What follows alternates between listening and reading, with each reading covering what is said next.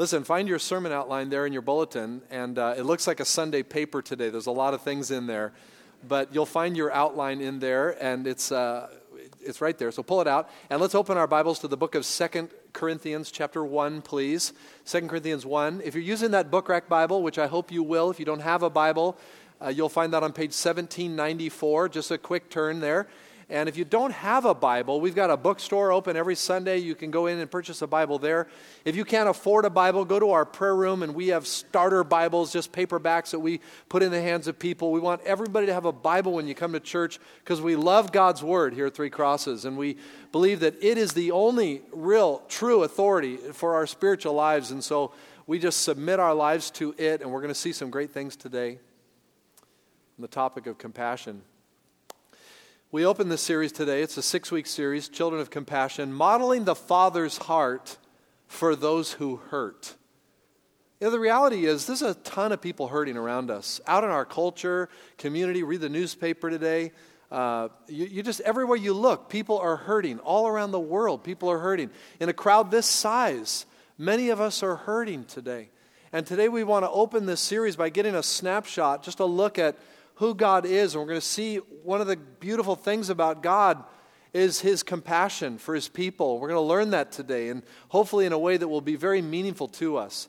And we're choosing to do this series, six weeks, where not only we're just preaching through the series of compassion, but we're also going to meet in home communities and discuss these things because a couple of reasons. One, we really need to learn that God is a God of compassion. That's the first thing. We need to see that God is a God of compassion. Some of us have an image of God that is harsh and unrelenting and uncaring and even distant from us.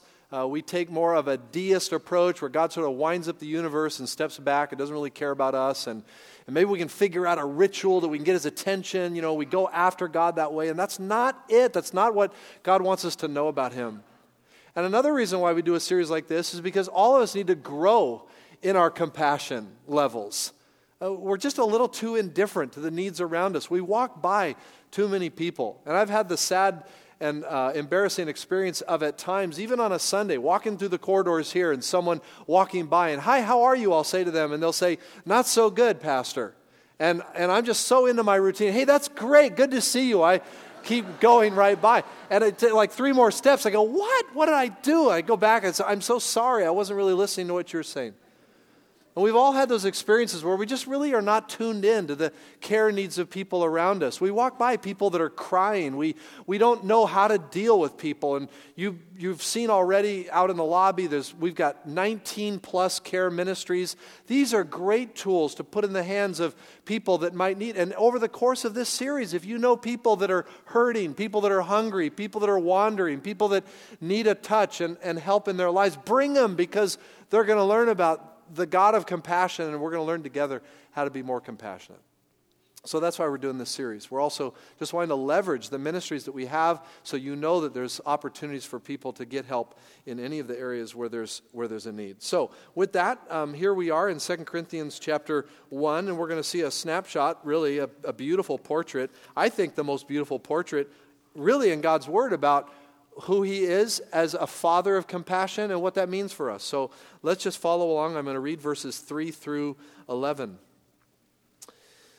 Paul writes, Praise be to the God and Father of our Lord Jesus Christ, the Father of compassion and the God of all comfort, who comforts us in all our troubles so that we can comfort those in any trouble with the comfort we ourselves have received from God. For just as the sufferings of Christ flow over into our lives, so also through Christ our comfort overflows. If we are distressed, it is for your comfort and salvation. If we are comforted, it is for your comfort, which produces in you patient endurance of the same sufferings we suffer. And our hope for you is firm, because we know that just as you share in our sufferings, so also you share in our comfort. We do not want you to be uninformed, brothers, about the hardships we suffered in the province of Asia. We were under great pressure, far beyond our ability to endure, so that we despaired even of life. Indeed, in our hearts we felt the sentence of death. But this happened that we might not rely on ourselves, but on God, who raises the dead. He has delivered us from such a deadly peril, and He will deliver us. On him we have set our hope that he will continue to deliver us. As you help us by your prayers, then many will give thanks on our behalf for the gracious favor granted us in answer to the prayers of many. Amen to that. Yeah, what a beautiful passage that is. And I don't know if you've ever read through that passage, but there's some amazing things that we're going to learn in this text today. There's two big things I want to show you, and we're going to actually start in the middle of the text with the first big idea of the passage, and that is that sooner or later, everyone experiences hardship. Everyone goes through problems. Everyone has hassles in their life. Everyone. Turn to the person next to you and say, You have some hardships, don't you?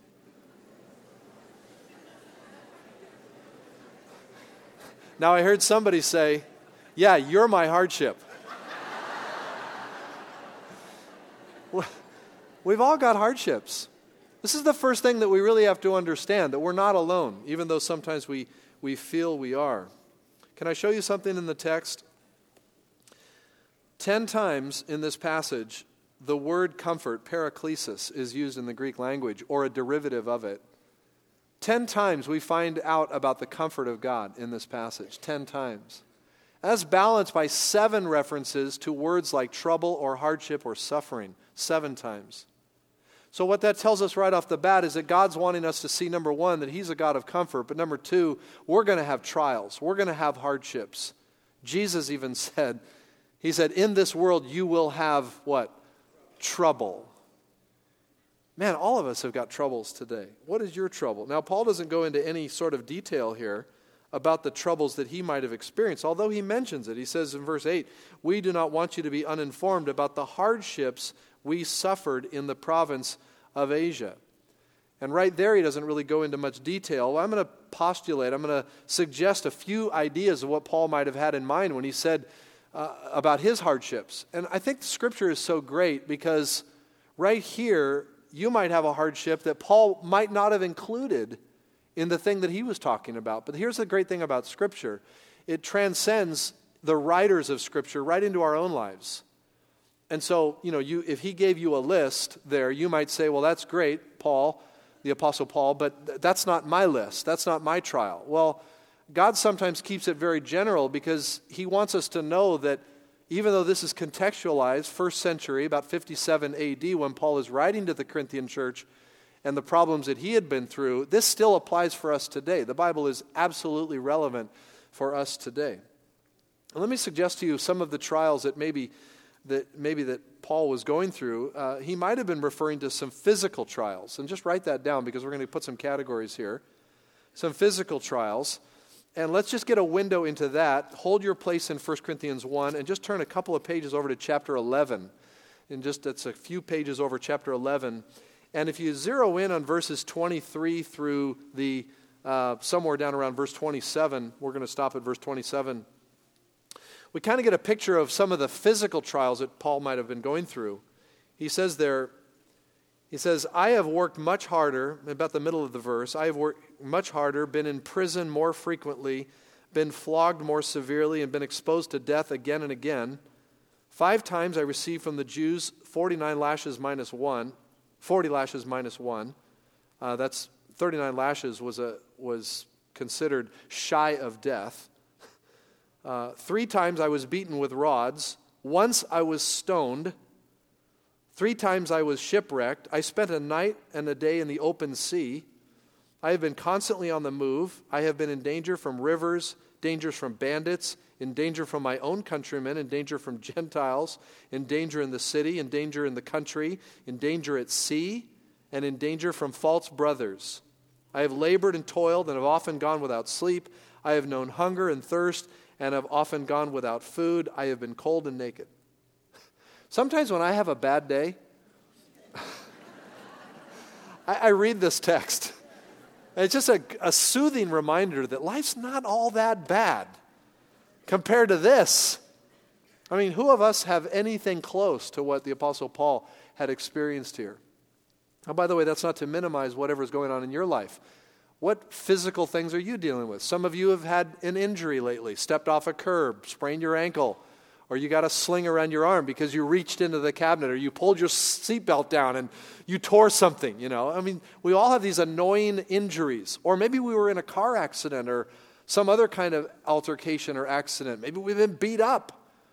Uh, maybe we've had a diagnosis that shows that our bodies are breaking down. Some of us are dealing with cancers and illnesses, uh, conditions and situations. I don't know. I mean, all of us have stuff going. What is your situation? Maybe you can really relate to the physical aspect of hardship today. And, and here's the thing behind all of this, just a reminder God is a God of compassion. God knows what we're going through. Maybe your problem or your issue isn't physical, maybe the hardship is emotional. Sometimes our hardships are emotional, they just strike us.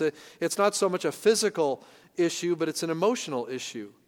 Paul wrote to the in, in Acts 20, where he's in his farewell speech to the Ephesian elders, he says, I serve the Lord with great humility and with tears, although I was severely tested by the plots of the Jews. I mean, he never goes into a whole lot of detail, but when you know you're serving with tears, there's a lot of stuff going on. Some of us today, someone first service I was talking to after the service, and as they began to talk to me, just tears welled up in their eyes. Okay, what's going on here? Some of us have emotional things going, and we don't know how to process those things. Aren't you glad we come to a God that is the Father of all mercies and compassion, a God of comfort? Our hardship might be psychological. Some of us deal with psychological things. And right here in our own text, back at 2 uh, Corinthians chapter 1, Paul writes about even despairing of life itself. Is anyone here today despairing of life itself, considering that maybe we'd be better off dead than alive? A crowd this size, there's someone, I'm sure, weighing the options, weighing the issues. Can I really go forward? We'll get back to that in a minute. The hardship might be relational. Some of us have relational hardships, a marriage that's strained, or a divorce, or we've got kids that are estranged and, and away from us, or we've got uh, problems at work or with our boss, or a neighbor, or someone that we don't really have much relationship with, but they're just on us. We've got relational issues, relational problems. And, and Paul knew all about that too, and God's word gives us lots of examples. You know, Paul had a falling out with one of his closest friends, Barnabas, on whether John Mark should continue on their missionary journey. You can read about that in Acts 15 or Hymenaeus the heretic in 1 Timothy 1:20 or Alexander the metal worker who did Paul a great deal of harm according to 2 Timothy 2:14 or Demas the worldly deserter 2 Timothy chapter 4 verse 9 or the scorn and suspicion of the church even at Corinth that discounted his apostleship and sought to undermine his leadership he had relational problems do you that might be somebody here today there might be spiritual problems going on in your life. And I love, if you're just still back in chapter 11, I love at the end of this, I stopped at verse 27, but look at verse 28 of chapter 11. Besides everything else, Paul says, I write, I, I face daily the pressure of my concern for all the churches. Who is weak that I do not feel weak? Who is led into sin that I do not inwardly burn? Paul was burdened for the spiritual battles that people were in. That's incredible. Are you burdened for the spiritual battles in people's lives? Are you burdened for the physical battles in people's lives? Are you burdened for the relational battles that are in people's lives, the psychological battles that are in people's lives? You see, the reality is, a lot of us maybe have enough problems of our own, and that's the way we want to keep it. We say, I've got too many problems myself. How come I would want to be involved in anybody else's problems? And so we're very closed, we're very private. And we forget that all around us, people are suffering with the very same things that we're suffering with too. And so, the first thing I just wanted you to see is that we all have hardship. They come in various shapes and sizes. Yours might be bigger than the person's next to you, or theirs might be bigger than yours, but we've all got them, and they might all feel just as big to us, no matter how big they are in relation to anyone else's. The second thing I want to point out here in verses 8 and 9 is that hardship can seem overwhelming. I mean, overwhelming. Uh, it may, they may weigh us down. Look at verse 8b at the end of it. It says, We were under great pressure, far beyond our ability to endure. Great pressure. It's amazing how, when we go through hardships, our body language tells the story, our countenance tells the story. You can kind of see it on people's faces sometimes, can't you? You can see the way they walk, shoulders drooping, you know, just kind of down. And I've had the experience where people have said to me on a Sunday or, or during the week, little email, hey, are you doing okay? You look kind of down on Sunday. and sometimes, untruthfully, I will say, no, I'm fine. When there is stuff that's weighing me down. Why are we so afraid to admit to people, yeah, I've, I got some problems. I'm dealing with some hardships. I'm struggling right now. Just to say those words, some of us just can't even say those words. We live in this cell of, of, of separation from those around us because we feel, number one, we shouldn't complain. Number two, we ought to be doing better because we have a God that loves us and cares for us.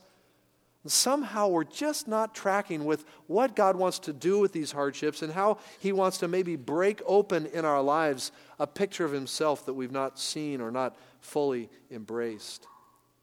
It may make us wonder if we can even go on far beyond our ability to endure. Uh, a lot of us stop living before our heart stops beating. We, we don't know how to really live we're just surviving.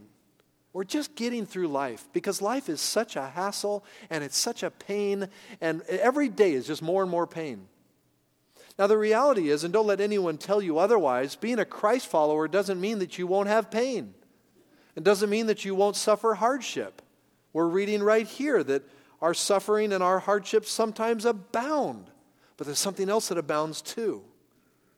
We might even feel at times like there's a death sentence over our life. I told you I'd come back to this, and I want to I wanna do that right here in verse 9. Look at it. Even indeed, our hearts we felt the sentence of death. This is translated from a Greek word. It's the only place in the whole New Testament where we have this word that literally is translated no way out, no exit. Some of us feel that way today, trapped, no possibility of, of improvement. And so now we want to look, that's the first big movement of, this, of, the, of the text.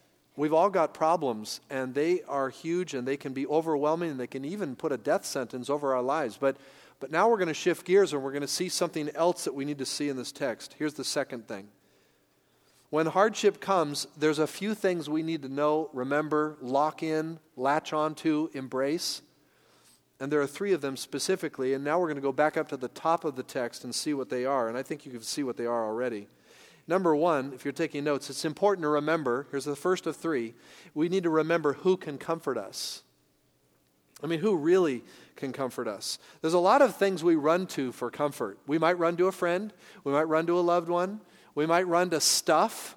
You know, we need to play a little bit more in our lives. Sometimes when we're distressed, we, we look for outlets and, and sometimes those outlets are not healthy. I mean, sometimes the way people solve their pressures and their problems is they, they spend money.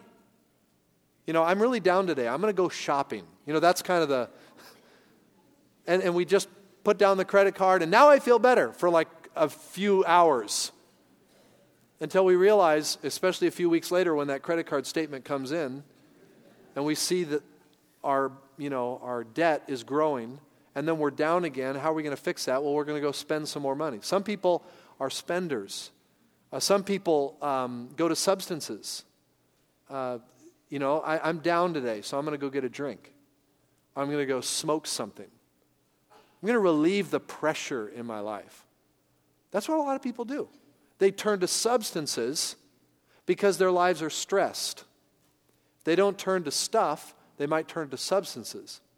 They might even just turn to people um, and just look for people to be sort of a functional savior in their life. And we constantly run from one thing to, an- to another. But Paul, right here, he says, Praise be to God and Father of our Lord Jesus Christ, the Father of compassion and the God of all comfort. So, what do we learn about who comforts us? Write it down. God comforts us. And this is not just a statement of truth, it's a promise. God is the one. He's the Father of mercies. He's the one and the only one who can truly bring us comfort. This is the word that Jesus uses to describe the work of the Holy Spirit.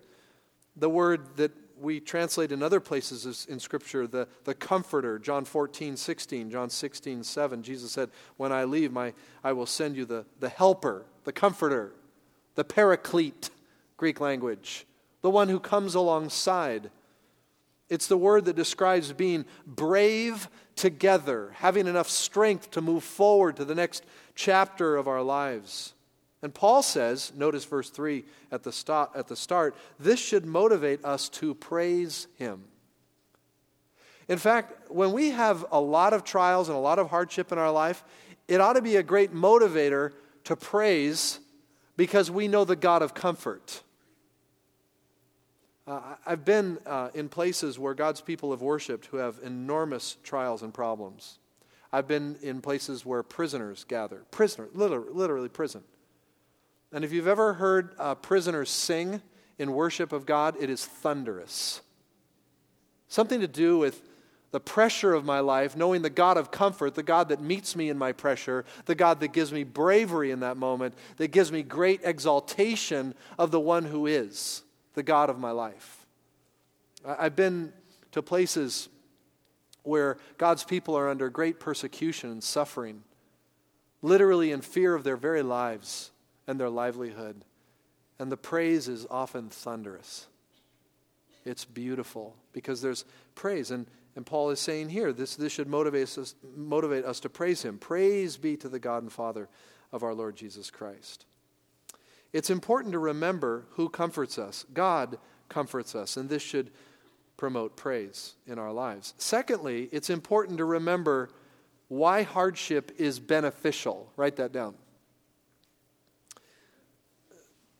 Why is hardship beneficial? Well, first of all, you might not have known that hardship is beneficial, but it is. You, and we'll get to that a little bit more in a second here, but the reason why it's beneficial, at least one reason, there's lots of reasons, but one reason why is because, if you're taking notes, it's God's way to bring comfort to others.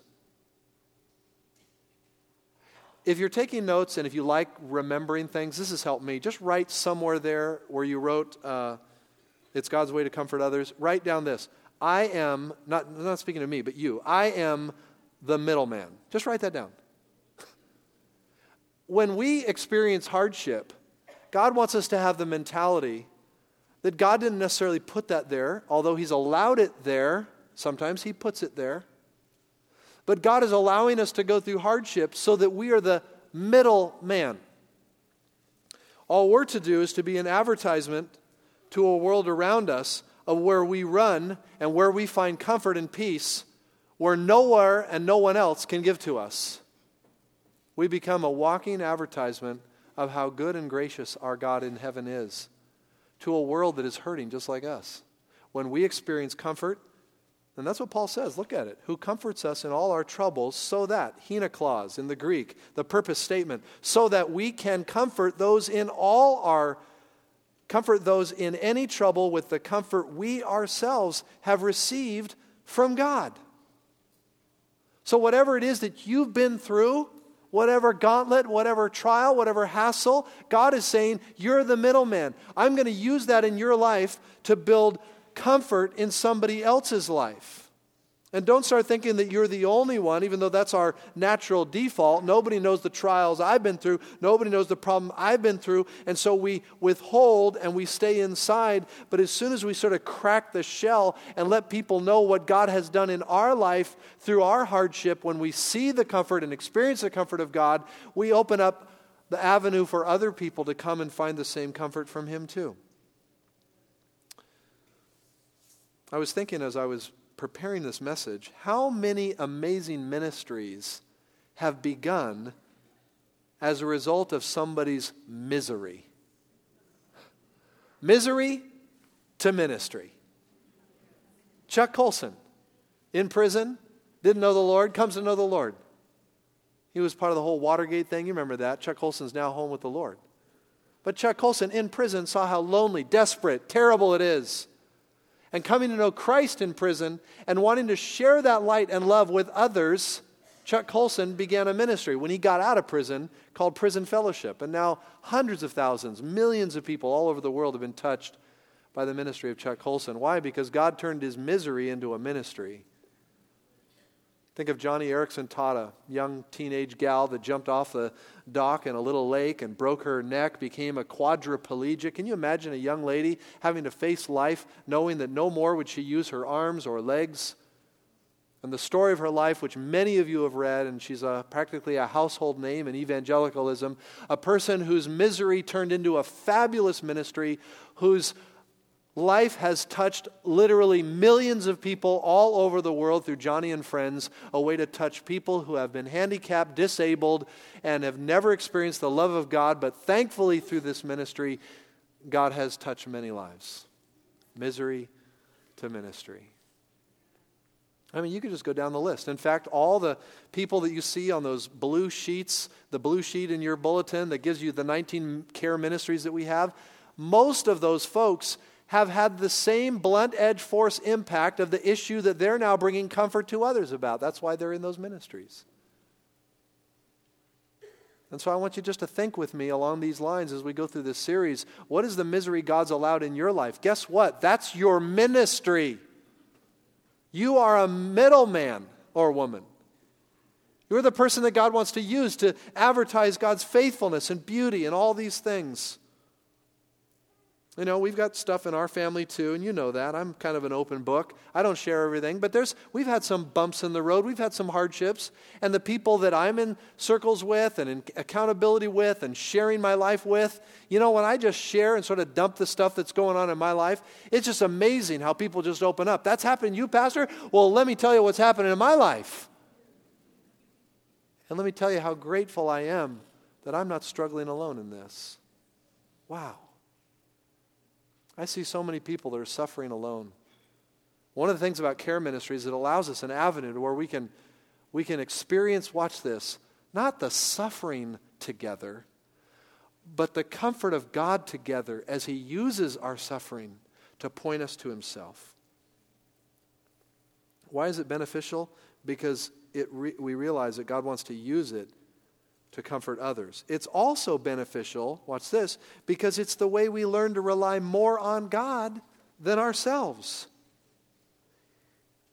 Has anybody ever told you, God will never give you more than you can handle? How many have ever heard that before? Next time that happens, just politely tell them that's not true. It's not. It's not biblical. Show me a verse where it says God won't give you more than you can handle. You know what God does? God always gives us more than we can handle. You know why? So we will give it to Him. So we will press into Him. God doesn't tell us, you know, look, I'm just going to give you all this stuff and you just pull yourself up by your bootstraps because you can do it. That's not the message God gives us. He goes, Yes, you failed. Yes, you've had heartache. Yes, you've been a victim of things. Yes, your own sin has been enough to put you in a lot of problems but I'm big enough to walk you through and out of, and sometimes continually in the midst of trials in this life that maybe won't go away till we meet Jesus. That's the gospel. The gospel is He rescues us from ourselves. He gives us new life, even though we don't deserve it. And He allows us the avenue to feel the power and the presence of Almighty God in the worst of all trials. Wow, I got news last night that one of our own members, David Grant, he sits right down here. He's not here today because he went home to be with the Lord yesterday. And no health issues, 53 years old. Had a little episode a couple weeks ago. They've been running tests. Yesterday he had an episode. Boom, he's gone. Talked to his wife last night. Wow. You talk about their lives totally different, upside down, trials, hardship, pain, suffering. It's all there and along with that, the comfort of God. What a beautiful time to pray together, to hear Carolyn's voice say, I know God has a plan. You bring that stuff that you're dealing with to God today. You experience the peace of God in the midst of your trial. Oh man, I've got so many stories in people's lives and my own life to testify the fact that in the midst of whatever trial it is that we're going through, as hard and as dark and as difficult as it may be, right there, right alongside of us, is this amazing promise of God's comfort. Sometimes we feel it palpably, other times it seems distant from us, so we lean in harder. And sometimes it's a desert experience where we're saying, God, where are you?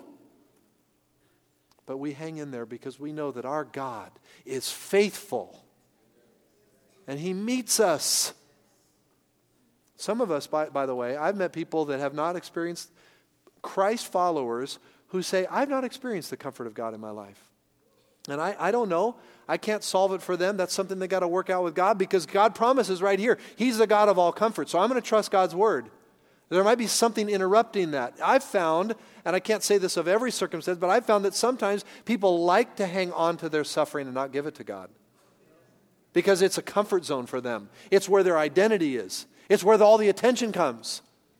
So they're going to say, I'm sorry, God can't cover me. God doesn't comfort me. I'm going to let I'm going to wear this like a robe in my life. And God wants to free you. God wants to get you free and you may have a malady that follows you all your life. You may struggle with addictions all of your life. You may, you may be in and out of process and problems all your life. But watch this. God promises that He's going to go right alongside of us if we are His child, if we've come to trust in Christ, if the Spirit of the living God lives in our life. He will ride this thing with us all the way to the end, giving us the comfort we need when we need it in His time. Well, we got to release that to Him, and we've got to trust Him for that. I'm inviting you to do that, which brings us to the last thing we need to remember. We need to remember that God comforts. We need to remember that hardship has its benefits. And we need to remember that when it comes to God's comfort, He delivers. He delivers. And how is He delivered? This is fast. Just three little quick things. He has delivered us. That means that's a past experience. I think Paul was probably referencing salvation there. I mean, just think about it. The ultimate deliverance, if you know Christ, has already happened. He's saved us from our sin and given us eternal life. Sinners though we are, rebels of God though we are, He has saved us in Christ and given us new life. Paul can always look back, so can we, and say, He's done it. The greatest deliverance. Paul could also say, He will deliver us. Do you see that there in verse 10? He will. That's a future statement. This is where you're going. This is where I'm going. Look ahead, look forward. He's going to do it again. And even if we've got struggles throughout our lives, aren't we glad to know that someday all the struggle is over? And for some of us, that's going to be very soon. For some of us, it could be years down the road. That day is coming when all of what we've experienced in this life, all the trial, all the heartache, all the pressure, all the, all the hardship is going to be gone. And here's the beautiful thing Paul not only says past and, and future, but he puts it in the present, and he will continue to deliver us. That's present, that's right now. And I notice in verse 11 that how he does that is through the power and vehicle of prayer. Notice Paul says, As you help us by your prayers, as you help us by your prayers. There's something that engenders and evokes prayer among God's people when we go through hardships. We ought to be praying for each other. We ought to be asking how we can pray for each other. We should be utilizing that prayer wall every week. How can I pray for somebody? I may not even know them. How can I ask for prayer? Because prayer is part of the way God brings this comfort alongside of us. When you hear a trial that somebody's going through, offer to pray for them. I heard a really sweet little story this last week. A couple in our church were sitting at a park, and some kids were going through the park, and they were from some church in the area, and they, these kids were like uh, elementary age kids. And they walked up to this couple, these two little kids, and they walked up to the couple. They identified themselves. Hi, I'm so and so, and this is so and so, and we're with this church. And we're just asking people today if, if we could just pray for them. And they were so taken back. Wow. Sure. So these two little kids, elementary age, just, just prayed over this couple. And it just touched them. And then, boom, off they went. When you talk to somebody that's going through a trial, when you hear in the voice that they're speaking to you about that there's an issue going on, why not why not just offer to pray for them? I would love to see the day where there were more prayer conversations going on in our service after services and out in the lobby area than just conversations. How beautiful it is to see someone just put their hand on a brother and just pray for them, or a sister, just pray, or a neighbor. My little neighbor Claire lives next door. Oh, she needs Jesus, and she's been through so much, and she lost her husband. And every chance I get, when I'm out in her yard with her, and she shares some of the woes that she's going through, a body that's falling apart. She's alone in her life. I say, Claire, come on, we got to pray. Put my arm around her and just pray. Picks her up. Pray for people. Pray for people. And if it's not in the right moment, because you're not trying to embarrass somebody, you know, be very careful with this. Because somebody might, that just might like, whoa, what? You know, like, what am I supposed to do? I don't know, you know. Just be sensitive, but just, you know what? I'm going to be praying for you today. That's good too. If it doesn't work to pray with them right there in that moment, you know, you're with your boss and you're at work and all the workers are around. Could I just pray for you right now? I see you're a little upset today. I wouldn't suggest that. If you're alone, maybe, but not in a group. You know, just be sensitive. But prayer can minister. And notice what happens then. As you help us by your prayers, then many will give thanks on our behalf for the gracious favor granted us in answers to the prayer of many. You know what happens? When there's a lot of care going on, there's also a lot of thanks going on. You see a ministry where there's a lot of praise and a lot of glad hearts? It's because there's a lot of prayer and a lot of comfort going on. All right. So that's it today. We're just God, this is who you are. Now, for the next six weeks, we're going to be walking through how does this God of comfort move us as the middlemen, the middlewomen, to touch a world around us. Let's pray.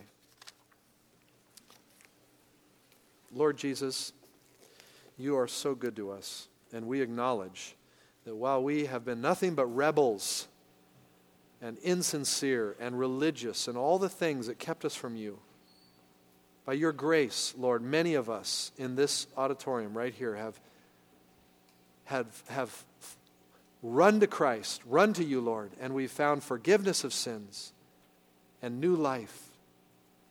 And we have been delivered, and Lord, we only want to be a vessel, uh, a pathway, a, a vehicle, a tool in your hand to bring your amazing comfort and blessing and deliverance into the life of someone who needs it around us.